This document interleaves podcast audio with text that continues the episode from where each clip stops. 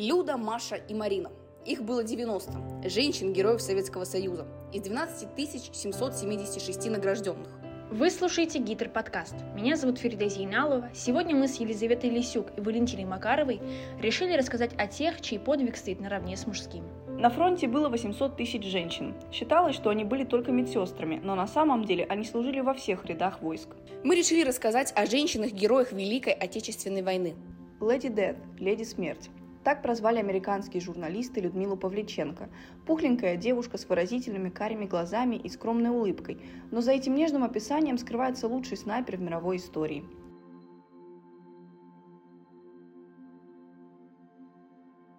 Она участвовала в двух важных войсковых операциях – обороне Одессы и Севастополя. В 1942 году Леди Смерть в составе советской делегации поехала в Великобританию, США и Канаду, чтобы присоединили Второй фронт. Там она выступала по радио и телевидению, давала интервью. Я хочу сказать вам, что мы победим что нет такой силы, которая могла бы помешать победоносному маршу свободных народов мира. Мы должны объединиться. Как русский солдат, я предлагаю вам, великим солдатам Америки, свою руку.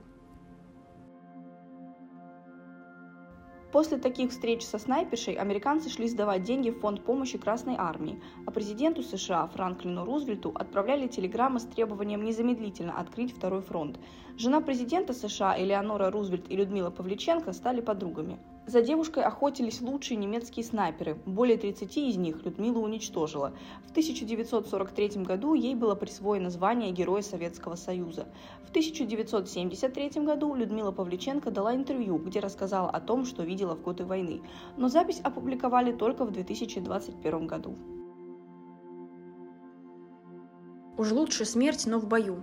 Трудно даже представить Севастополь последних дней обороны. Действительно, в городе не осталось ни одного дома – Действительно, все было развалено, все было разрушено, но все равно на осколках стен писались большими буквами углем, белой глиной, чем только попало. Писали, что Севастополь не сдается, и Севастополь скоро очень будет советский. Прозвище давали не только людям, но и военной технике. Боевая подруга. Именно так назывался танк Марии Октябрьской. Это история об отважной танкистке, которая первая села за рычаг управления танка – в 1925 году Маша и Илья поженились, им тогда было по 20 лет. Илья был военным, поэтому часто не с Машей переезжали. Она прошла курсы медицинской помощи, шоферов и даже освоила стрельбу из пулемета. Рассказывали, что у Марии был изысканный вкус в одежде, она была искусной рукодельницей и любила петь, поэтому часто выступала в творческих кружках. В 1941 году Илья уходит на фронт, а Маша с сестрой уезжают в Томск. Там она работала телефонисткой в артиллерийском училище. Илья часто писал письма своей жене, но вот в один день, 9 августа, вместо письма пришла похоронка. 9 августа полковой комиссар Октябрьский погиб от пулеметной очереди под Киевом. Военком 206-й стрелковой дивизии вел советских бойцов в атаку. После этого Мария Васильевна просилась на фронт, но ей отказывали из-за возраста 41 год и диагноза туберкулез, которым она переболела в молодости. Тогда Мария Васильевна решила построить собственный танк, накопила 50 тысяч рублей и написала письмо Иосифу Сталину. В боях за родину погиб мой муж. За его смерть, за смерть всех советских людей, замученных фашистскими варварами, хочу отомстить. Для чего внесла в Госбанк на построение танка все свои личные сбережения? Танк прошу назвать «Боевая подруга» и направить меня на фронт в качестве водителя этого танка. В скором времени она получила ответ. Благодарю вас, Мария Васильевна, за вашу заботу о бронетанковых силах Красной Армии. Ваше желание будет исполнено. Примите мой привет. Иосиф Сталин. Мария была первой женщиной, решившей управлять танком. В мае 1943 года она проходила обучение в Омском училище, а после ее зачислили в экипаж Петра Чеботько в состав 2-го батальона 26-й гвардейской танковой бригады 2-го гвардейского танкового корпуса. В боях у деревни Новое Село Витебской области в октябре 1943 года первая в стране женщина, ставшая механиком-водителем боевой машины, сражалась на Западном фронте. Марию Васильевну называли мамой танкистов. 18 ноября 1943 года в боях за деревню боевая подруга прорвала оборону фашистов, ликвидировала пушку и уничтожила полсотни немецких противников. Но сам танк Т-34 тоже был подбит. 18 января 1944 года мама танкистов смогла уничтожить три пулеметных гнезда и 20 фашистов. Но и боевая подруга была ранена.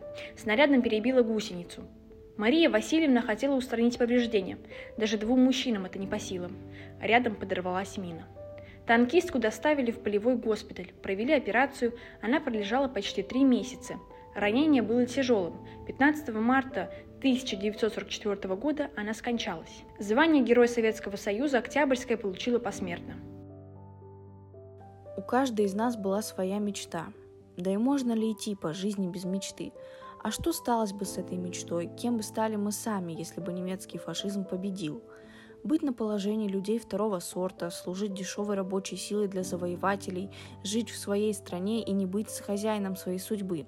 Разве можно с этим примириться? Это цитата из книги летчицы Раисы Ароновой. Начнехан или «Ночные ведьмы». Так немцы прозвали первый в мире женский авиаполк. Он был создан под руководством летчицы Марины Росковой. Отважная женщина сама предложила Иосифу Сталину создать особые женские части, чтобы защищать родину.